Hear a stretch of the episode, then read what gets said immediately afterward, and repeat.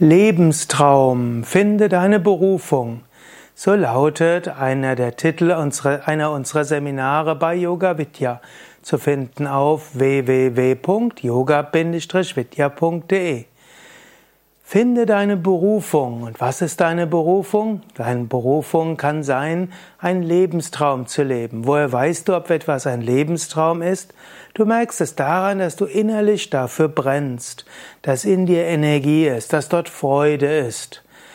Wenn dein Leben irgendwo eintönig ist, wenn du irgendwo das Gefühl hast, dir fehlt etwas, dann überlege, gibt es vielleicht in dir einen Lebenstraum, den du leben willst? Nicht jeder hat so einen eindeutigen Lebenstraum.